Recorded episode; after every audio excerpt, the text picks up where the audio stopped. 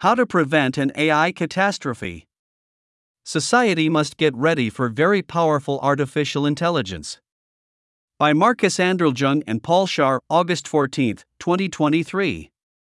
In April twenty twenty-three, a group of academics at Carnegie Mellon University set out to test the chemistry powers of artificial intelligence. To do so, they connected an A I system to a hypothetical laboratory. Then they asked it to produce various substances. With just two words of guidance - synthesize ibuprofen, the chemists got the system to identify the steps necessary for laboratory machines to manufacture the painkiller. The A I, as it turned out, knew both the recipe for ibuprofen and how to produce it. Unfortunately, the researchers quickly discovered that their A I tool would synthesize chemicals far more dangerous than Advil. The program was happy to craft instruction to produce a World War One-era chemical weapon and a common date rape drug. It almost agreed to synthesize sarin, the notoriously lethal nerve gas, until it Googled the compound's dark history. The researchers found this safeguard to be cold comfort. The search function, they wrote, can be easily manipulated by altering the terminology. A I, the chemists concluded, can make devastating weapons. The Carnegie Mellon experiment is certainly striking. But it shouldn't come as a surprise. After years of hype, false starts, and overpromises, the A I revolution is here. From facial recognition to text generation, A I models are sweeping across society. They are writing text for customer service companies. They are helping students do research. They are pushing the boundaries of science, from drug discovery to nuclear fusion. The opportunities A I offers are immense. Built and managed properly, it could do much to improve society, offering every student a personalized tutor, for example, or giving every family high-quality, round-the-clock medical advice. But A I also has enormous dangers. It is already exacerbating the spread of disinformation, furthering discrimination, and making it easier for states and companies to spy. Future A I systems might be able to create pathogens or hack critical infrastructure. In fact, the very scientists responsible for developing A I have begun to warn that their creations are deeply perilous. In a May letter, the chiefs of almost every leading A I lab warned that mitigating the risk of extinction from A I should be a global priority, alongside other societal-scale risks such as pandemics and nuclear war. In the months since that statement, policymakers, including U S President Joe Biden, have met with industry leaders and pushed for new A I safety measures. But keeping up with the threats A I presents and figuring out what to do about them is an extremely difficult task. The harms from A I in today's society come from yesterday's models. The most cutting-edge systems are not yet widely used or understood. Even less is known about future models, which are growing more powerful every year. Scientists appear on track to automate most of the tasks that a human can do in front of a computer, and progress probably won't stop there. To handle the dangers, some experts have called for a pause on developing the most advanced A I systems. But these models are simply too valuable for the corporations spending billions of dollars on them to freeze progress. Policymakers, however, can and should help guide the sector's development and prepare citizens for its effects. They can start by controlling who can access the advanced chips that train leading A I models, ensuring that bad actors cannot develop the most powerful A I systems. Governments should also establish regulations to guarantee that A I systems are responsibly developed and used. Done right, these rules would not limit A I innovation. But they would buy time before the riskiest A I systems become broadly accessible.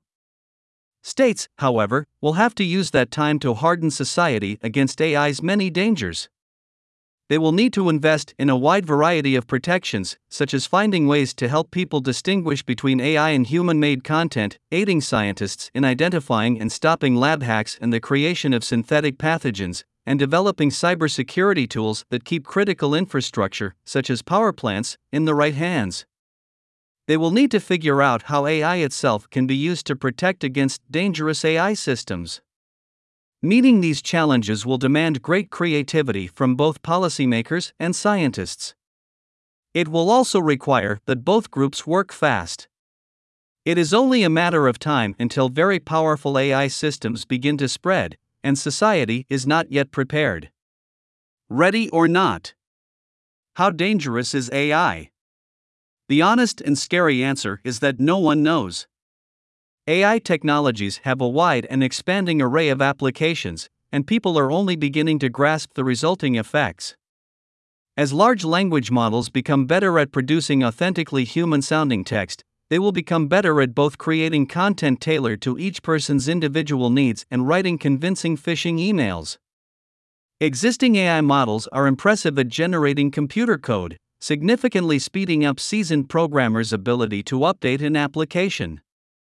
But A I's prowess also helps programmers generate malware that can evade antivirus software.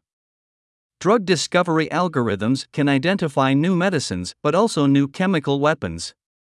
In a March twenty twenty-two experiment, chemists got an A I system to identify forty thousand toxic chemicals in six hours, many of which were entirely new.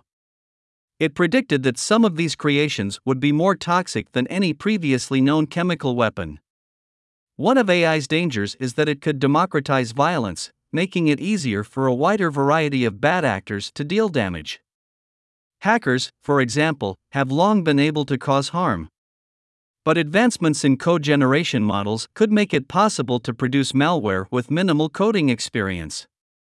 Propagandists typically need substantial time to craft disinformation, yet by mass generating text, A I will make it easier to produce disinformation on an industrial scale.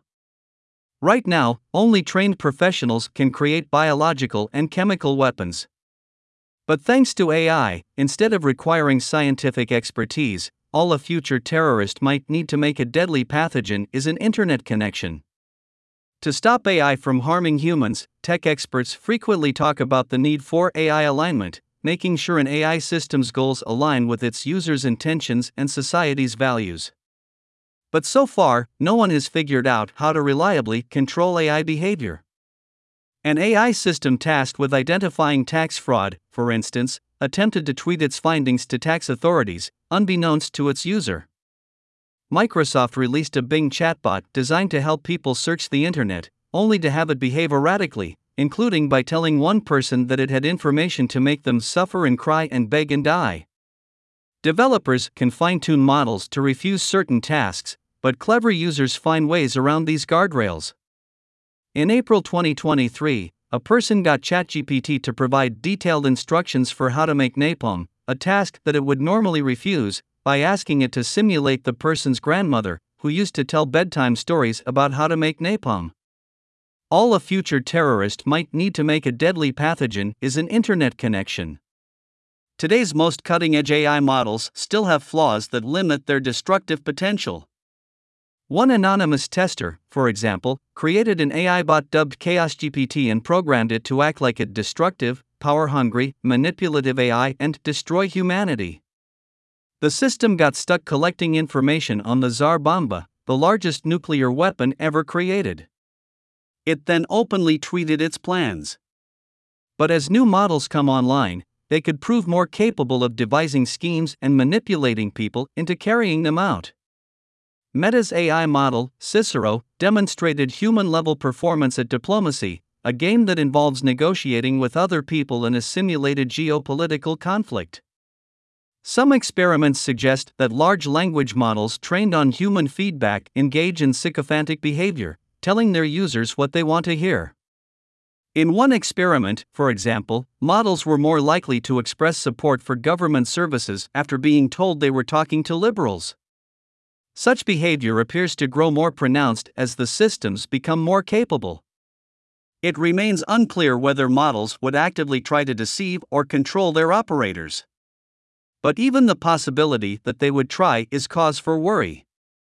As a result, researchers are now testing frontier models for the ability to engage in power-seeking behaviors, such as making money online, acquiring access to computational resources, or creating copies of themselves and attempting to do so while evading detection.